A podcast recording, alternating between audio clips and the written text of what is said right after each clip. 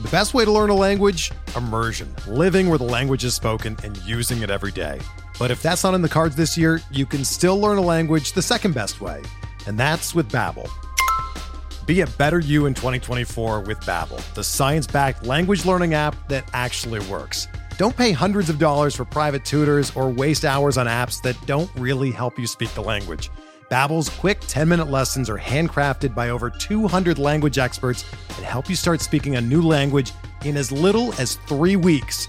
Babbel's designed by real people for real conversations, and their tips and tools are approachable, accessible, rooted in real-life situations and delivered with conversation-based teaching so you're ready to practice what you've learned in the real world.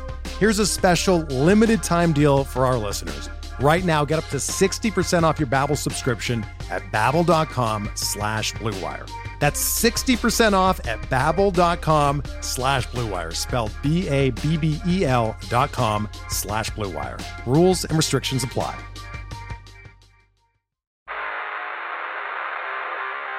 You don't want it. You don't need it, but you're going to get it anyway. The Kevin Sheehan Show. Here's Kevin. Welcome in, everyone. It is the Kevin Sheehan podcast. I am not Kevin Sheehan. I am Tim Murray. Been a guest on this podcast a time or two, talking some college football, talking some betting. And Sheehan taking a, a couple days off, asked me to sit in for him, and uh, was happy to oblige. Of course, longtime DC, Maryland native, and now living out in Las Vegas. I host a show on VSIN, which is the Sports Gambling Network, with Shaun King. Of course, famously was the quarterback of the Buccaneers in January of 2000 when the Buccaneers beat the Redskins 14 to 13. B. Mitch had the kickoff return for a touchdown to start the second half. And uh, now I work on a daily basis with Shaun. Uh, don't worry, I, I, get my licks in on him uh, but he does does get to hold that over me uh, for eternity. But uh, Kevin out, a lot to get to today. Uh, I listened back to the podcast yesterday, and uh, not to blow smoke because Kevin's not even here, but it uh, it is a nice bringing me back home type of feel when I walk my dog at night after work, just to pop in the pod and and listen to Kevin and Tom or Kevin and whoever it may be, Cooley and uh, and just the chat. Um, is there a gambling text thread between myself, Kevin, and Steve Sands? Yes, there is. Does Kevin often not answer? Yes, that is also correct. Uh, so you know, uh, I think last night. Let me let me text it. Let me see if uh, last night. Let me check the uh, live checking of the Sheehan Sands podcast, and I said Let's see. I said, thinking about the Grizz tonight, Steve Sands responded, fade the Oakland A's. And then Sheehan said a couple hours later, look at this. Sheehan did respond. He said, I don't like anything tonight. And I heard him say that on the podcast.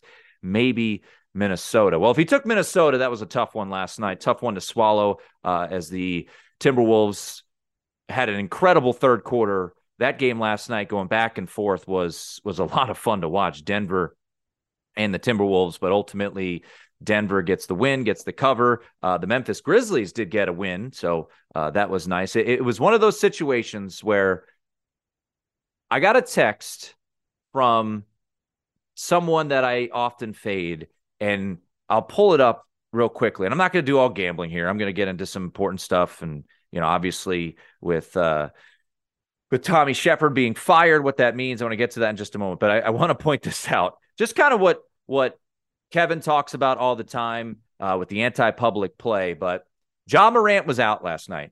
I'm just gonna I'm gonna paint the picture for you a little bit about how myself, Kevin, Steve, so many others think. So I got a text last night or yesterday afternoon. It said Lakers at a pick. Feel like I need to take that. And immediately I'm thinking, okay, let's go. And this was before the Ja Morant news came out. Then the Ja Morant news comes out, and the line doesn't even really move. It moved back to Lakers minus one, actually closed Memphis minus one. It was already baked in. Everybody assumed that the Lakers would take care of business with Ja Morant sidelined. Not the case. And now we've got a 1 1 series. But Memphis to me, man, they're unlikable. Dillon Brooks yesterday, hey man, they talk a lot of shit for a team that has done absolutely nothing. Think about last year, all the crap they were talking against the Golden State Warriors. Cool. You didn't win the series. The Warriors won the title. It's a team that is nonstop yapping. Dillon Brooks is calling out LeBron, saying he's old, saying he doesn't have his respect. All right. Good luck. Good luck, Grizzlies. Um, I know there's plenty of people who would enjoy LeBron exiting this series. I I, I totally see that, under, understand that as well. I kind of want LeBron to go out there on Saturday night. By the way, 10 o'clock. Sorry for you guys back east. 10 o'clock for the Lakers Grizzlies on Saturday night. Yikes. How do you, why do you do that? But regardless, he said he doesn't give anyone respect unless they put in 40 on him. Dame Lillard has put in 40 on Dillon Brooks. I kind of want LeBron to throw, uh, to go, to go, uh, like game six in Boston in 2012 style. I don't know if LeBron still has that in him. That was 12 years or 10 years ago. So uh, I don't know if that uh, is going to happen. So uh, we will see. Um, a lot to get to today on the podcast. Uh, you've heard from him before, uh, Thor Nystrom. We are going to break down some potential draft prospects for Washington at 16. Uh, I have looked at God knows how many mock drafts and have just wrote down names that you see frequented to Washington at 16. Thor does as good a job as any of breaking down draft prospects, giving his analysis. You guys heard it from him a couple weeks ago when he was on the pod with Kevin.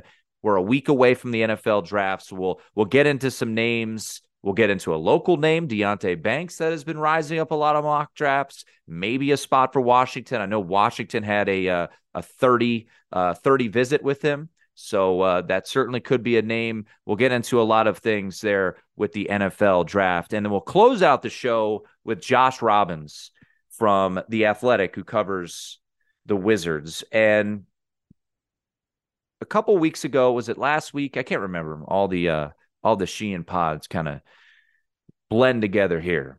But I am one of the people who texts Kevin, especially early on in the uh, in his podcasts uh, how it all started. And I would text him, stop talking about the Wizards. No one cares. And we used to have this fight all the time because Kevin loves hoops and I love hoops. I do. But this franchise has really never had the juice, even in the years. And you can, you know, scream and yell at me and say, no, when Gilbert was here, or, you know, John Wall and Bradley Beal. Look, there were there were some fun moments the you know did you call bank? I called game moment was tremendous. John wall jumping on the scorers table game six uh, against the celtics was a lot of fun. But at the end of the day i feel like kevin came finally to a come to jesus moment where he said this franchise is irrelevant.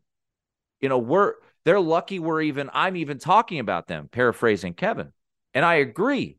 And the move yesterday to fire Tommy Sheppard, I think is something that could be looked at as a a punch in the arm, a breath of fresh air. And I think Josh Robbins, I already taped that interview with him, will will mention that in uh, in our chat there. But this is a franchise that look, Tommy over the years has has gotten his licks in on Ernie Grunfeld the arsonist fireman, which is one of the most tremendous nicknames. Tommy gives out a lot of good nicknames. That might be atop the list there regarding Ernie Grunfeld. But the the leash on Ernie Grunfeld felt like it was endless. And for Tommy Sheppard to be shown the door after this season, knowing that Kyle Kuzma's contract, he's got a player option. Kristaps Porzingis has a player option. As a Wizard fan, could it get worse? Of course. But I think it could get a lot better. And for an owner that feels like he has continued to just want to swim around in mediocrity and you know bill simmons on his podcast a couple weeks ago called them the dumbest franchise in the league this year a franchise that seems happy about being an eight seed in the postseason I think this could be a very positive thing. Now, who do they ultimately get? That remains to be seen. Only team in the league right now with a general manager opening, which you would think is a positive. But certainly the Bradley Beal contract is going to be looked at as not really a, a positive thing moving forward. Are they going to, with a new general manager, talk to Beal, see if he wants out, if this is going to be a complete rebuild? I would think the likelihood of Kyle Kuzma, we'll get into this with Josh Robbins, coming back is pretty low, knowing that he's going to be able to hit free agency with a player option of 13 million, which I would imagine he would uh, decline. Kristaps Porzingis, does he come back? Does he pick up his player option? Does he get extended? But I think as a franchise that is basically irrelevant in town and has just been in this bizarro land of let's get into the eight seed or the play in tournament. Let's fight for it. Let's not trade our players at the deadline. I think this could be looked at as a positive. We'll see how it all plays out. But, you know, to me, from afar, and you see, you know, the responses saying, Whoa, didn't see this coming. I think that should be looked at as a positive. Good. This is maybe a change, expecting more. Wes Unseld Jr. is expected to come back. If it is someone like Tim Connelly, who once again Josh will mention, that could be, you know, a positive for Wes Unseld Jr. Tim Connelly is going to be fascinating because he just signed that big deal with the Minnesota Timberwolves. I have no idea if the Rudy Gobert deal was his choosing, but Tim Connelly signed a five year, $40 million deal last year to go from Denver to Minnesota. He's from DC, worked for the Wizards, went to Catholic University. Speculatory, I wonder if Tim Connelly, knowing that that franchise, the Minnesota Timberwolves, who just gave up all those assets in what might end up being a top three worst trade of all time in the NBA with Rudy Gobert, if he's going to say, get me out of here, that's speculatory. But if you're the Wizards, you're calling him. You're absolutely calling Tim Connelly and seeing if he'll come down. We'll talk about who else could be on that list. Josh Robbins, a little bit later on in the podcast. We're going to talk some NFL draft here up momentarily. I will give my thoughts maybe tomorrow. I'll be here for two days. And then, fortunately for you, Kevin, we'll be back on Monday getting you ready for the NFL draft. Real quickly, just a, a, a kind of NFL draft uh, thought here. And I, I'm fascinated by the NFL draft. I don't like reality shows, but I do love the drama of the NFL draft. It's fascinating to me. I stare at it all day. I talk about it nonstop. The latest feel right now is that the Indianapolis Colts love Will Levis. The mayonnaise in his coffee, eating a banana with the rind on, Herculean quarterback, Uncle Rico throw the football over them mountains quarterback. That is the latest. And also, I think right now, Houston sitting at two. I think they're going defense at two. I don't think there's a big market for that number two pick. I think they would like to trade out. I think ultimately, a week from today, it'll be Bryce Young one, and it'll be either Will Anderson, edge rusher out of Alabama, or Tyree Wilson, edge rusher out of Texas Tech, going number two. Arizona's desperate to get out of three. I am very fascinated but Houston ultimately does at two. I think they go Will Anderson. DeMeco Ryans was a linebacker at Alabama. I think Will Anderson, while he may not be incredible upside, I think you think back to last year, the Jaguars went Travon Walker over Aidan Hutchinson. If they could do it over, who would they pick now? I think Tyree Wilson has that Travon Walker type of upside. But if you're DeMeco Ryans walking into a new contract, six years down in Houston, and you don't love a quarterback because everything you read, they love Bryce Young, may not love all these other quarterbacks. Do you just get a stability piece there at number two, Anderson or Wilson? He's a defensive minded coach. And also this Trey Lance rumor that he is being shopped around. If you're Houston, you're you're DeMeco Ryans. You were in San Francisco. What do you think of Trey Lance? Does he like what he saw? He had a coach against him, right? Because he had a he was the defensive coordinator. And if you can get Trey Lance for let's say a third, test him out. Okay, Trey Lance isn't our answer. What did you give up? You didn't give up what the 49ers gave up to go get him. Now, I don't know if the 49ers would do that deal, but I think Houston doesn't go quarterback at two. I think they stay at two. And I think the run on quarterback starts a little later. And I wonder if CJ Stroud ultimately falls a little bit more than we expected. And then, of course, the Hendon Hooker. Uh, where does he ultimately go? I know Kevin talked about Hendon Hooker yesterday. Buzz seems to be real that he's going to be in the first round. Is this a Desmond Ridder type of buzz from last year? Davis Mills from a couple years ago, where you know, hey, this quarterback could go. The boredom that's around with TV networks talking about a guy that was a Heisman Trophy candidate putting up gaudy numbers. Is he really thought of that highly around the league to be a first round pick? I'll say this I know there are a bunch of teams that do like Hendon Hooker a lot, but is he worth a first round pick?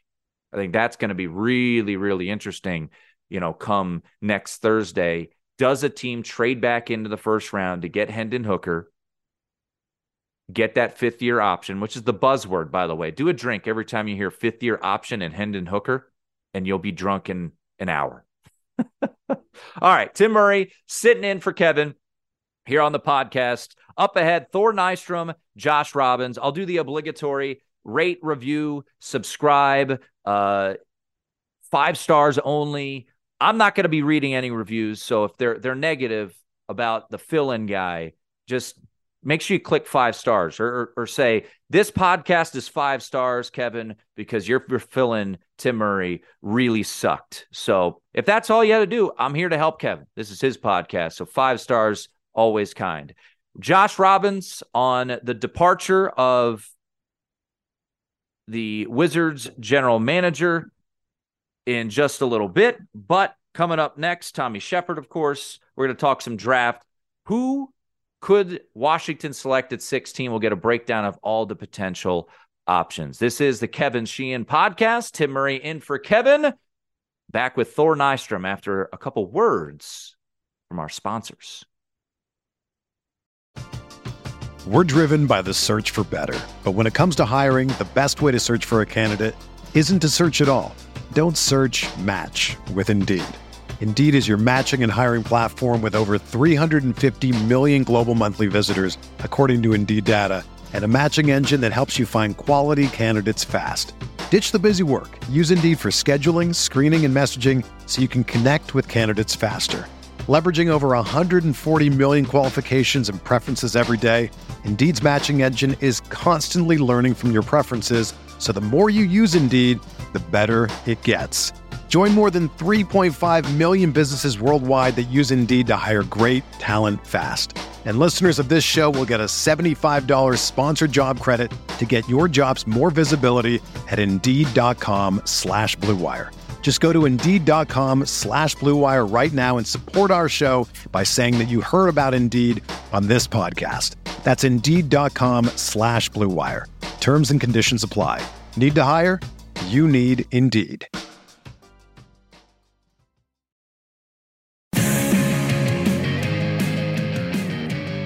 All right, welcome back. Tim Murray sitting in for Kevin here on the podcast and a frequent guest on my show out in Las Vegas. And I know a guest on this very podcast just a, a week or so ago. Thor Nystrom, uh, he's one of the best out there. So many great draft folks out there. I love it. I love this event so much. And uh, Thor does an incredible job. My man, Thor, at Thor KU on Twitter. Thor, what's up, brother? Always good to talk to you, Tim.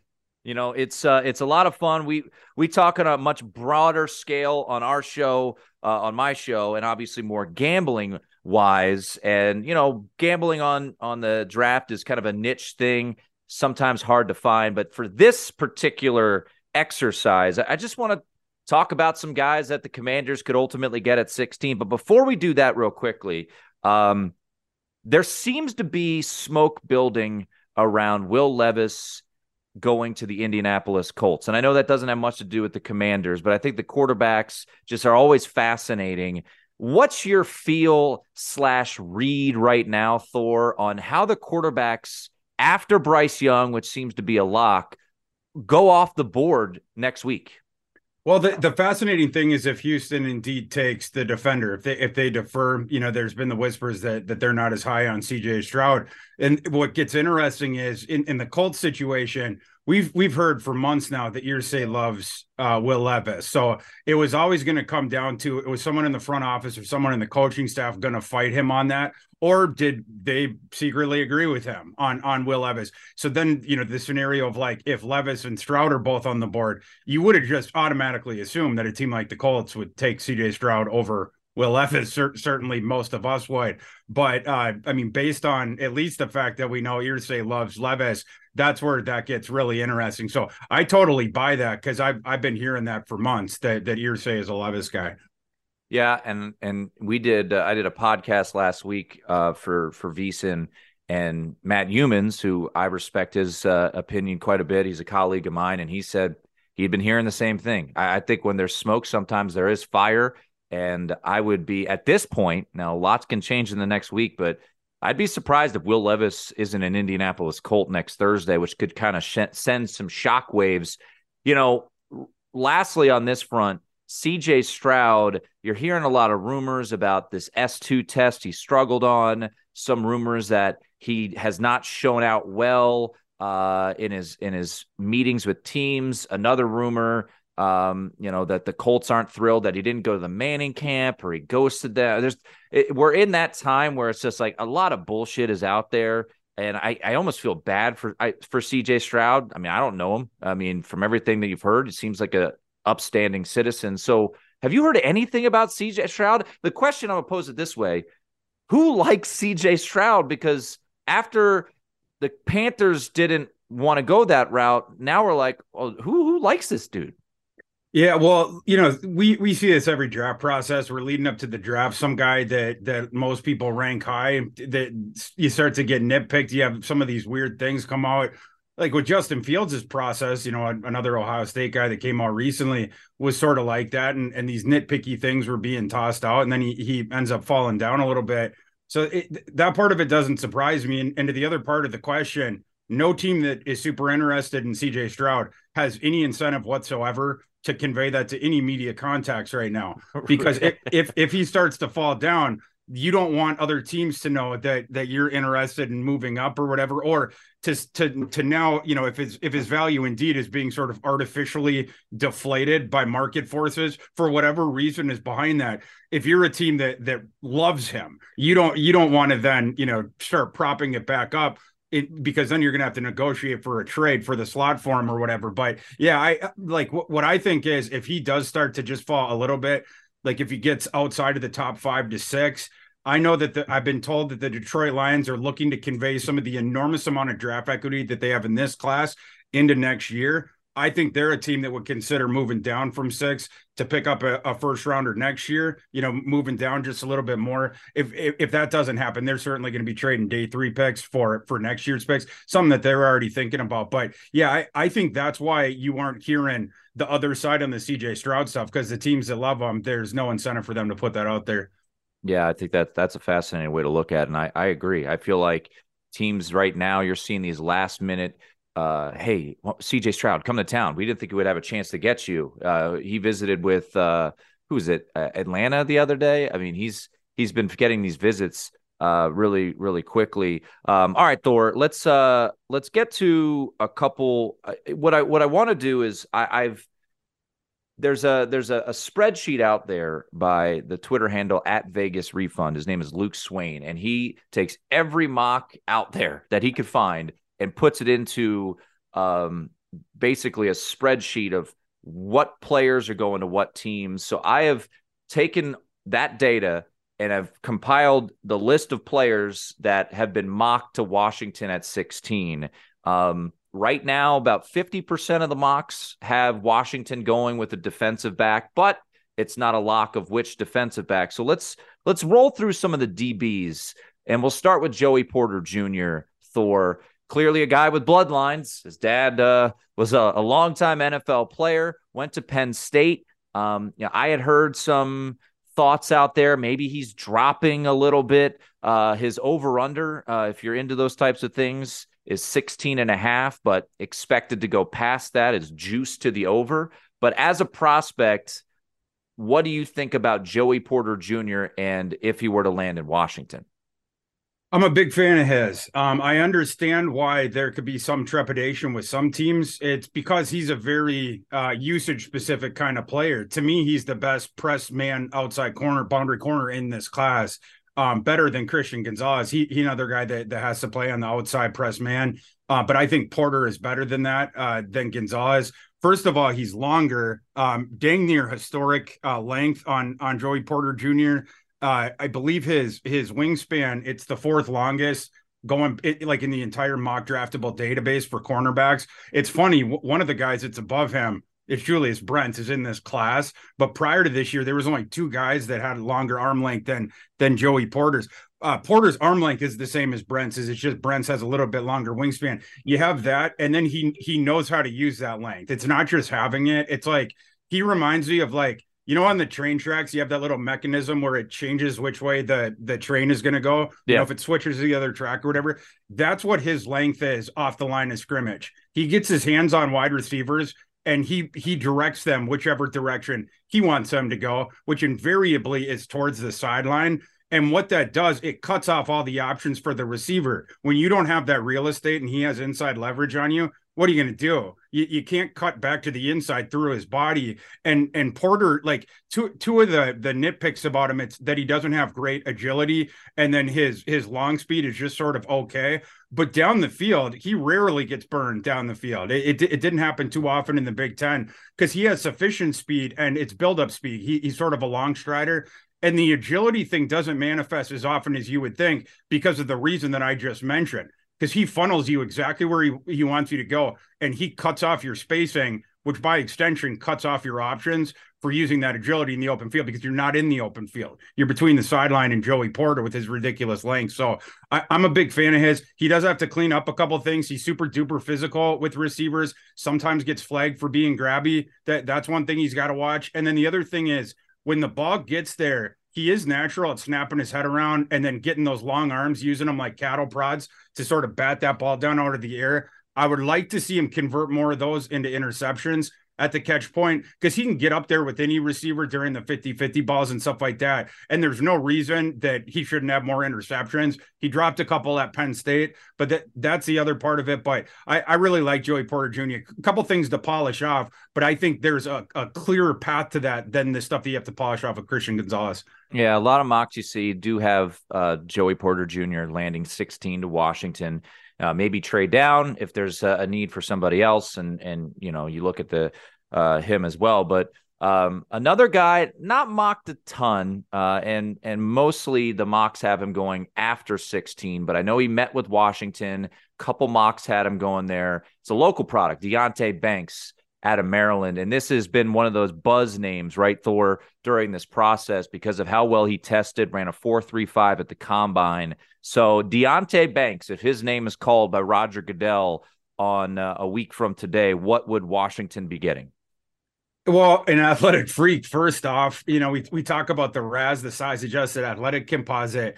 In that system, there is only 110 given out per position. So, you know, the the the free, you know, the, the guy who tested the best coming into the NFL, like one, you know, going back historically, Deonte Banks got the 10 and the cornerback, you know, he won that uh, during the pre-draft uh, process.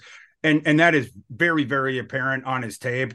Uh, he's he's the best moving cornerback in this class, the the best athlete, and very very sticky. Um, he needs to work on more of, of the technical stuff and then more specifically the ball skills, even more so than than Porter, because it, it is so difficult to shake that guy and you're not beating him in a foot race down the field either. But it's we, we need like the, the smoothness that you see in his movement. You want to start to see that smoothness when the ball is descending. Um, start turning that into ball production and and and moving the ball the other way. But as far as just a, a sticky corner and man coverage, he's right near dang the top of this class. Thor, a guy that, and I, I don't know when your next mock is coming out, so things change, but I do want to get a discussion on this particular player because you mocked him to Washington last week. Uh, Peter Schrager, in his most recent mock from the NFL Network, had him there. A player that you really like, Dalton Kincaid, tight end at a Utah. And I was reading through Bob McGinn's write ups, uh, talking to executives and scouts. And he said, or an executive told him that tight end is the strongest position in this draft. So at 16, if it were to be Dalton Kincaid to give Sam Howell or Jacoby Brissett uh, another weapon to go along with those uh, wide receivers of McLaurin and Dotson, uh, what would Washington be getting if it were Dalton Kincaid at 16?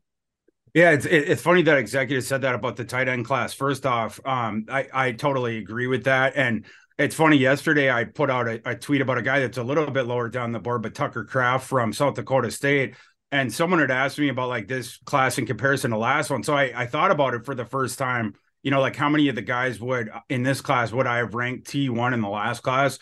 Just comparing the grades, the number's either five or six like the, my top five tight ends would be better top, than last year's class. I would have ranked number one, any of them number one. Wow, uh, over Trey McBride. You know who he was the tight end one on my board last year. He was the first tight end off the board, but I would certainly have Kraft above him, and he's my tight end five. Certainly everybody above him. The the reason I say five or six is Musgrave for me would be right around there. Like I'm going to have them extremely similar. They're not extremely similar players, but in terms of their overall grade. Uh, and then as far as Dalton Kincaid, in this nasty tight end class, he is my tight end one uh, uh, above the res. He he's usage specific in that you're going to have to play him in the slot. You, you don't want him trying to block the war daddies in the NFL in line, but he is by far the best receiver in this tight end class.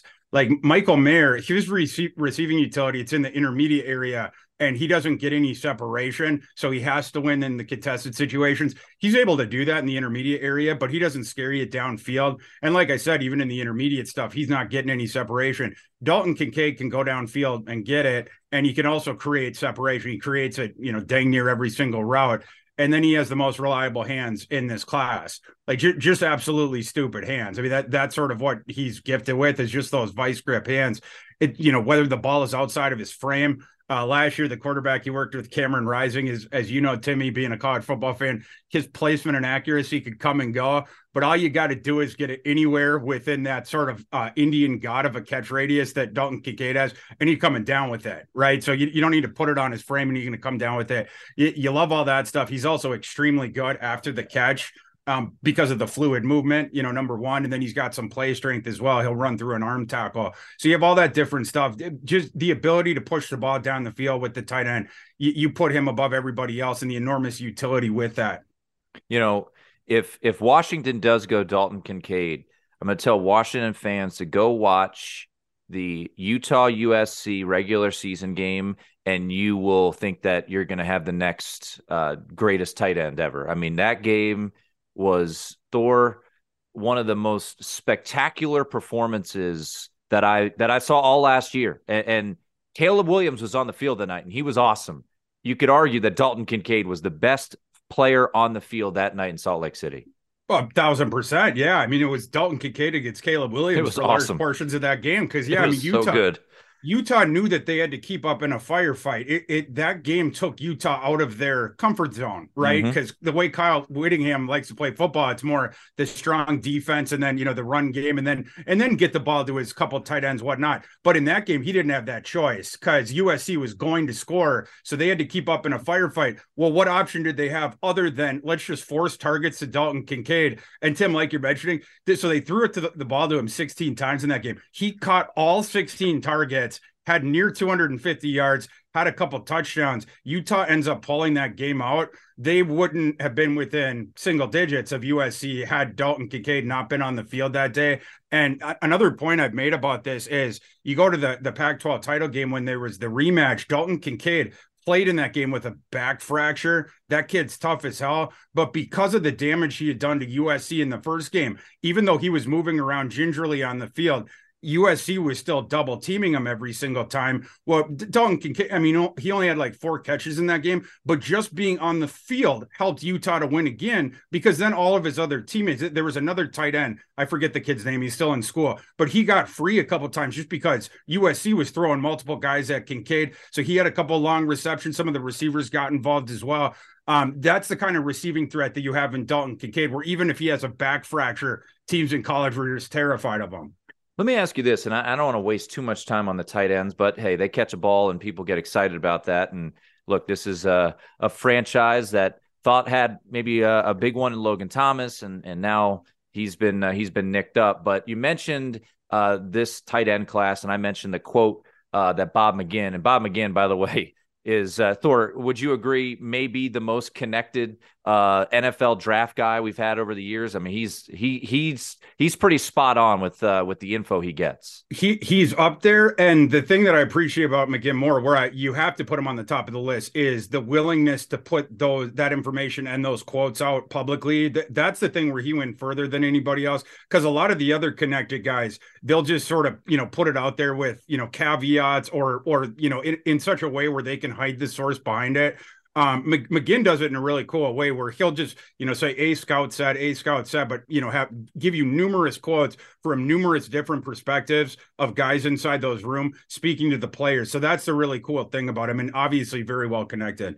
So what I wanted to bring up here was with the depth of this class and Washington picking at 16, if they want a tight end, let's say they don't go Kincaid at 47, you would think you could get a pretty damn good tight end if that was the route that they would go to, right? For sure, yeah. yeah. I mean, and, and that's where it comes down to like the three dimensional chess thing of like if we go with this position group that we need, you know, let's say cornerback, like we were talking about before. What what cornerback could we get at our slot in the first round, and what you know for the, with the tight end, what tight end would then be there in the second round, and then you compare that to the other side of the exercise of if we did it the opposite way, who are the two guys we get, and then you're more or less just comparing the two groups, you know, qualitatively combined what what what you know what path would we prefer more and that's why nfl teams it's it's funny i don't think people out there would know this they actually look at all the mock drafts. Like Rick Spielman's been very open about this, that they had a data, sort of like the database you were talking about from our buddy VR on, on Twitter. Yeah. Uh, the, the Vikings had a, a, mock draft database with all the different mock drafts, whatever, where they would then use that to go through their scenarios of their mock draft. Teams actually do this, and it gives them real value because you know anyone that does these rankings if you're actually watching all the players doing the work on that and then you're setting up your board you you fall victim to or potentially fall victim to biases with regards to that of the, you know you think that the way that you think about a player that another team might but you remove all that when you start to look at the aggregated data of those mock draft things. So that that's certainly something that washington is doing at this point. Their board is probably finalized. I think most of the boards around the nfl are finalized. And now the teams are sitting down to go through the, the scenarios with the draft only a week away. Well, let's uh, let's sneak in a couple more because I know you have to run, and I'll, I'll, I'll revert back to another quote from uh, from Bob McGinn regarding the offensive line.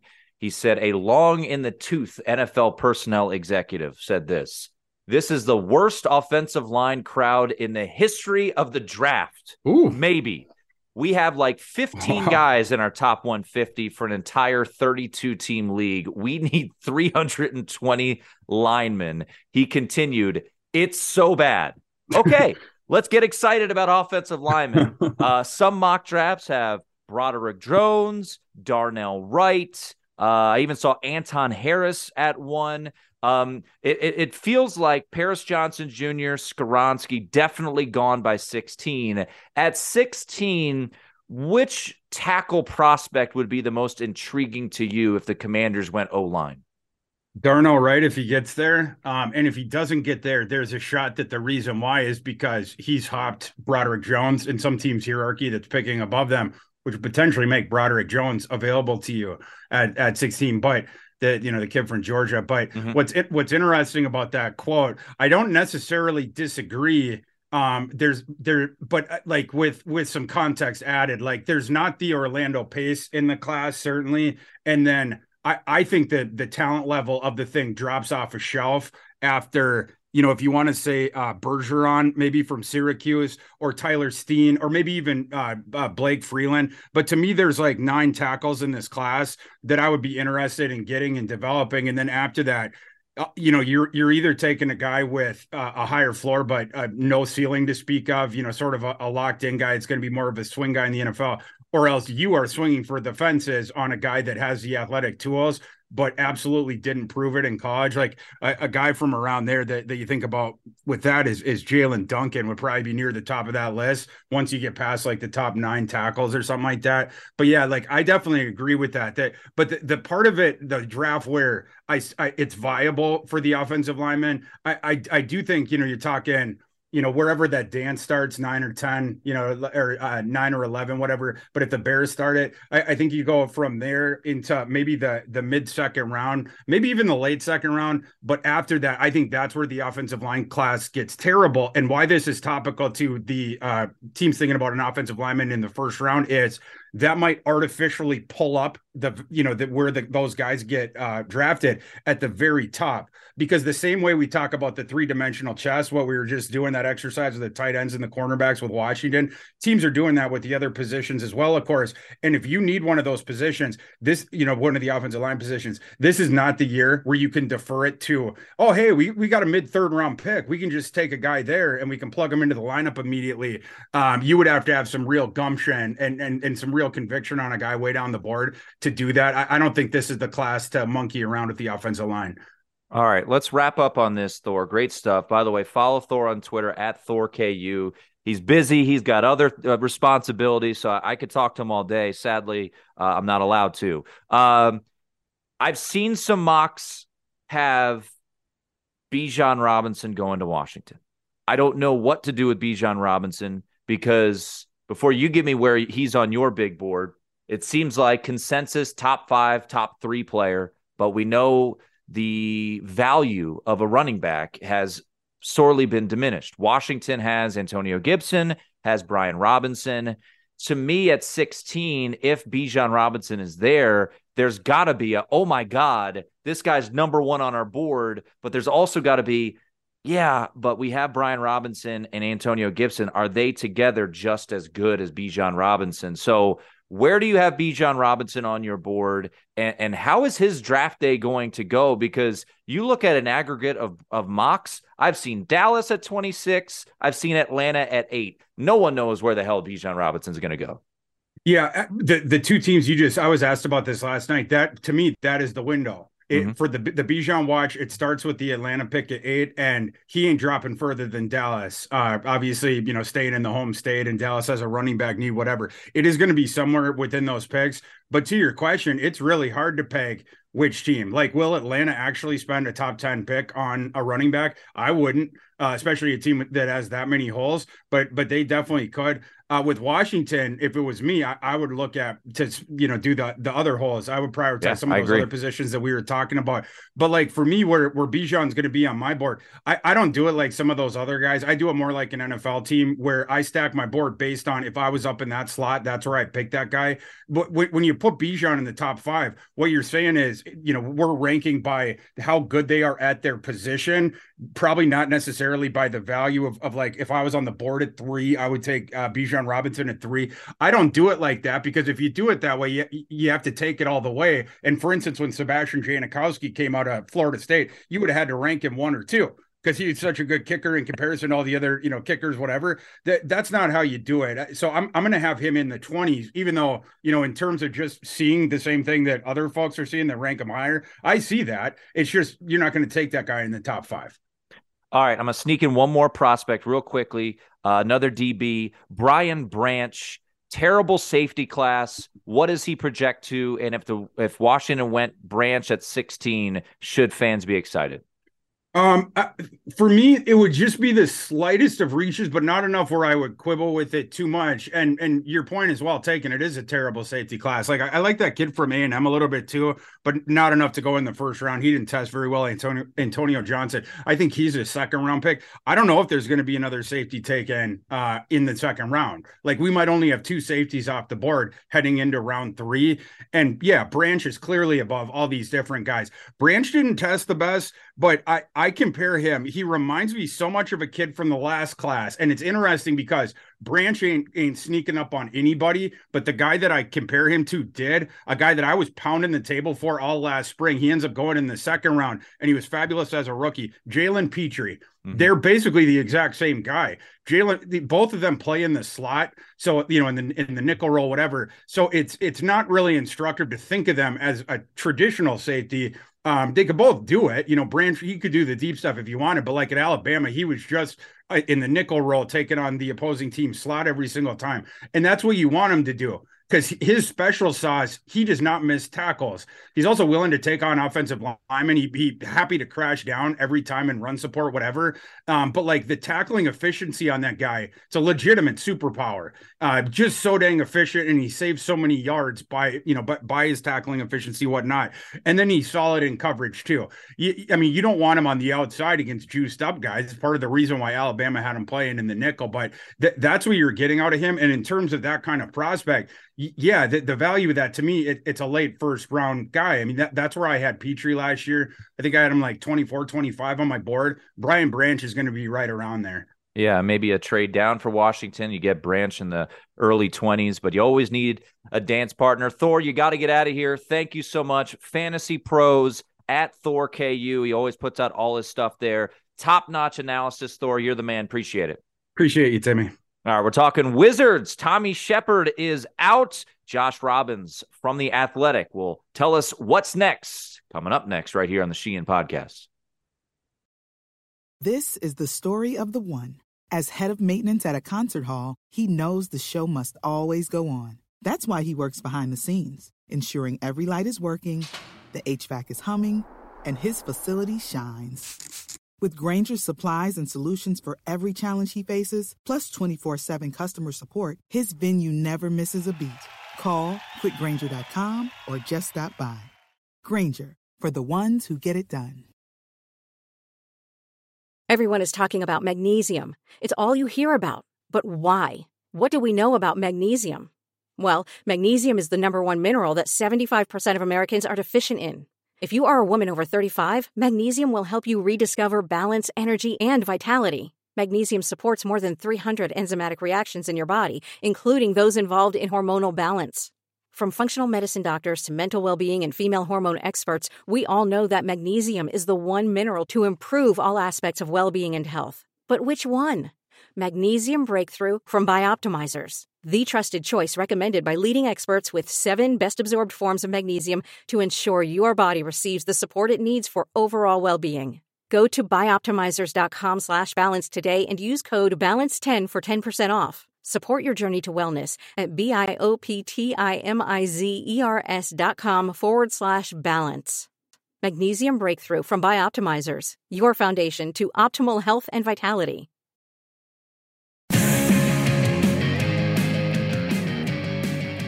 Welcome back in to the Kevin Sheehan podcast. Tim Murray sitting in for Kevin as he takes uh, some time off, and uh, happy to bring in Josh Robbins, who covers the Wizards for the Athletic. You can follow Josh on Twitter at Joshua B Robbins. Uh, Josh, you know, just the news coming out yesterday that Tommy Sheppard, part of the franchise for for two decades and you know once again me being from afar and removed from from the wizards scene as much as i have been here these past couple of years did this come as a as a surprise to you that the move was made by ted leonsis now when everything that was brought up was well ernie grunfeld seemed to have nine lives like a cat and tommy sheppard is out uh relatively quickly uh you know based off of previous timelines of of ted leonsis no, it wasn't a surprise. This has been something that's been rumored in NBA circles for more than a season and a half. Uh, but the timing surprised me a little bit that it, it, occurred 10 days after the end of the regular season. It if they if the team was going to retain Tommy Sheppard, one thinks that this could have been a decision made earlier. If if the decision to fire him was going to be made, I think this could have been made earlier. Um, but that's almost irrelevant now because for the time being, the Wizards are the only team that has a GM opening. and that's a big advantage for them. That's a big advantage for them. Can you make an argument? I saw this just kind of being put out there because, and you know, in the open, I talked about something that Kevin alluded to on his podcast. I think it was last week about look that they're irrelevant right now in in town, in, in across the country, and you know, it, it almost felt like there was a, a, complacency. Bill Simmons, you know, went on his podcast and said uh, they were the dumbest team in the league this year for how they kind of went about things. So could you make and you I think you're I know your answer, but could you say that this is a, a step in the right direction for this organization? It, it's certainly given fans a shot in the arm, a jolt, uh, because there's a, a very substantial portion of this fan base that has lost hope.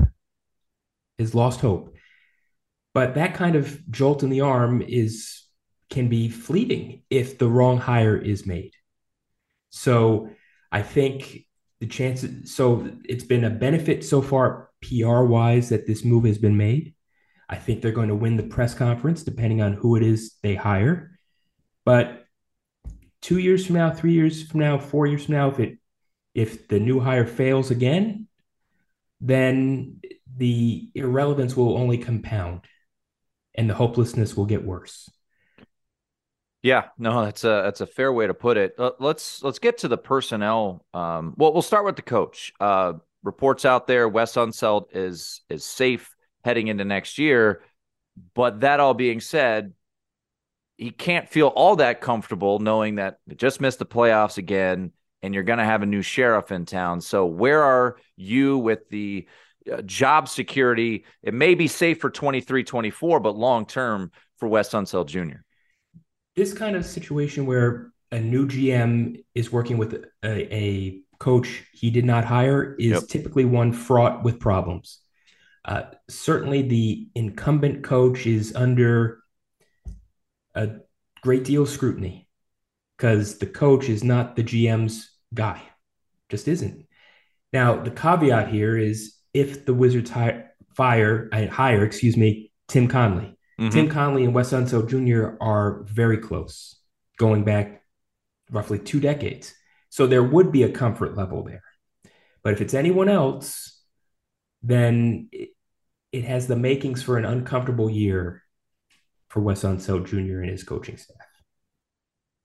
Yeah, and and well, you mentioned Tim Connelly, and you know he has been, I feel like, forever rumored to be headed to Washington at some point. Um, you know, it's so early in the process here, but do you think Tim Connelly um, has has a chance? I know he's he's got the gig in, in Minnesota. Um, and you know, the trade with uh Rudy Gobert looks like uh, in my opinion, is going to be one of the worst trades in, in the history of the NBA. Um, but you know, are there is that going to be the first call that Ted Leonsis makes, in your opinion? If not the first, then certainly the second. Yeah uh, I, there's no doubt in my mind that that's a call that gets made. And uh, I would also think that they would inquire about Masai Ujiri. Who's got a better resume than Masai Ujiri? Now, I also think that Masai Ujiri's got a great gig going in Toronto.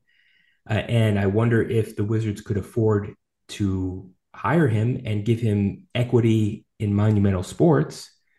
Uh, but I think I think those are the are two of the the three names I hear most being bandied about within the industry.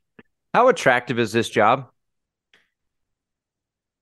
It, there's there are only 30 of these. So that's that's in the Wizards that favor. helps. But but all things considered compared to the majority of the others, not very. Not very for a variety of reasons. Uh, one of it, which can I can I interrupt there? Yes, is, is, how much is the Beal contract a part of the not very uh, attractiveness of this job? That's a part of it, but more so, I think there are questions as to what degree of autonomy the new hire will have. Will that person have full autonomy to run the basketball operations department and potentially trade Brad if that's what the individual wants to do, knowing that there's already a no trade clause and that Ted Leonsis has at least up until this point, wanted Brad with the Wizards? That's question number one. And by the way, when I say autonomy, I think it's reasonable for a franchise owner to have the final call on whether the team goes into the luxury tax. I'm saying full autonomy up to that point. Uh, that's part one. Part two is that um, they have a, a kind of an organizational structure within Monumental Sports in which the head of the Wizards basketball operations department doesn't oversee medical. It, medical operates in within its own silo, and there's a dotted line cooperative relationship there. But very few incoming general managers would want the structure that's in place now within Monumental Sports. That's just not something that would almost be a non-starter. All other things equal. So those those are some strikes against it. And then I think in terms of the facilities race, there there is a facilities arms race going on within the league. And the practice facility that the Wizards have is nowhere near the best in the league. As a matter of fact, there are at least two teams in the division that far outpace the Wizards in that line the Hawks and the Orlando Magic. So these are all strikes against this being an attractive job. But, and I have to say the but, Tim Connelly started with the Wizards. He went, he's from Baltimore. He went to college in DC. He was an intern with the Wizards as a college student. So it's been said that running the Wizards has been his one of his career aspirations. So I will be fascinated to see if this is the time when stars align between him and Ted Leonsis.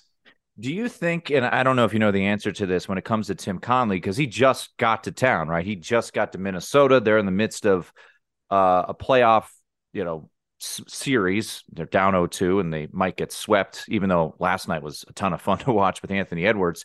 Um, signed a five-year deal, whole lot of money, but he did make that Rudy Gobert trade. And I don't, this is pure speculatory on my part with new owners. Sometimes you see a push for new owners to say, hey, you got to make a splash. That Rudy Gobert trade is going to hamstring that organization, in my opinion, for a long, long time.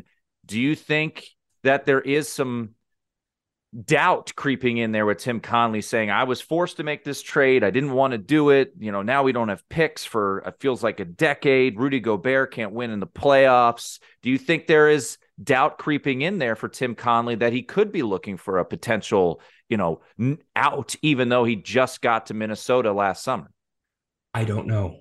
And I wish I could answer it. I, I've never met I've never met Tim. So I I if I were to answer, I would be speaking out of school just out of total ignorance. All right, I'll, I'll say it because I'm a I'm a radio host, so I'm allowed to speculate on those types of things. There, you're the reporter, you're the you're the true journalist here. But all right, let's get to things that you might know the answer to because thank you. you know, well, we'll the, see about that.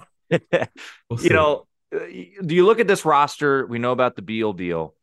There was speculation, deadline. Okay, they're going to move Kuzma. They're going to move Porzingis. Neither of those happened. Both players have a player option. Let's talk with Kuzma because it seems pretty obvious that Kuzma will not pick up that player option because I think it's around what 13 million. So he certainly would be able to get a lot more, whether it be from the Wizards or whether it would be elsewhere around the league. Personally, and for people listening that have hopes that the Wizards can, you know, get back to I don't know what they were. I don't know what that is, but um, paying Kyle Kuzma massive amount of money to me signals complacency. What do you anticipate? And I guess you don't know the answer because we don't have a GM, but uh, or they don't have a GM. But the Kuzma situation is is his likelihood of staying now less that Tommy Sheppard has been fired. I think so, and that's one of the most fascinating things of this whole situation there's no you could no one could convince me that the Wizards and Kuzma's representative do, did not have an understanding about what it would take to re-sign him in unrestricted free agency this summer before the trade deadline. In other words, I didn't quite say that well. We, we talk about the differences between a, a beat writer and a radio host. You, you speak much better and more clearly than I do. There is no way that Tommy Sheppard would have kept Kyle Kuzma at that before the trade deadline if Tommy Sheppard felt like there was a real chance Kuzma was going to walk in free agency. And now that Tommy Sheppard is gone, what would that do with to any understanding that's in place between Kuzma's agent and Kuzma and the team? That's that's a rhetorical question. Mm-hmm. I don't know, but it's certainly the likelihood of him returning. I would have to say is less than it was last week. Yeah. Uh, and, and, for me, with, and, and, Josh, sorry to interrupt, but I, I think that's I don't this isn't a knock on Kyle Kuzma. I think he's a fine player, but is, you know, not to quote Spencer Dinwiddie here, but it, I don't know if he's a top three on your roster type of guy to win a championship. Now, he did win a championship, of course, as the number three with the Lakers, but LeBron and AD aren't on this roster. So that's right. Um, so yeah, I, I think that's fascinating. And then the Porzingis angle uh, played really well this year, stayed relatively healthy for for his standards. Um, and he's got a $36 million player option. I don't know what the market is for him. You know, we saw Russell Westbrook this past summer pick up his player option. Not a shock because who was going to pay him that amount of money? Do you think there are people around the league, teams around the league, that would look to kick the tires on Porzingis, or do you think ultimately him picking up his option is likely at that price tag? Up until this week, and I don't think his calculus would really change. Um, I would have thought that they were moving toward an extension. In fact, Tommy Sheppard and Porzingis' agent Jeff Schwartz had been talking about an extension. Shams uh, had reported that weeks ago, and so any progress made there is, I would think, gone. Yeah, right. Because one party there has lost the other negotiating partner. Um, I have to I have to give credit where it's due. Mm-hmm. ESPN's Bobby Marks said it best.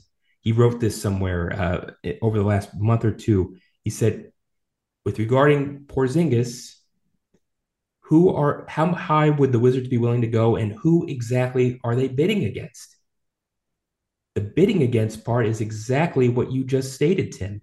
And given his injury history, I can't think that his value within the league is that high, even yeah. as well as he played this past year. So, talk about something on, on your plate from the get go. Whomever comes, whoever it is who comes in here to DC, that's if not question one A, it's question one B or one C.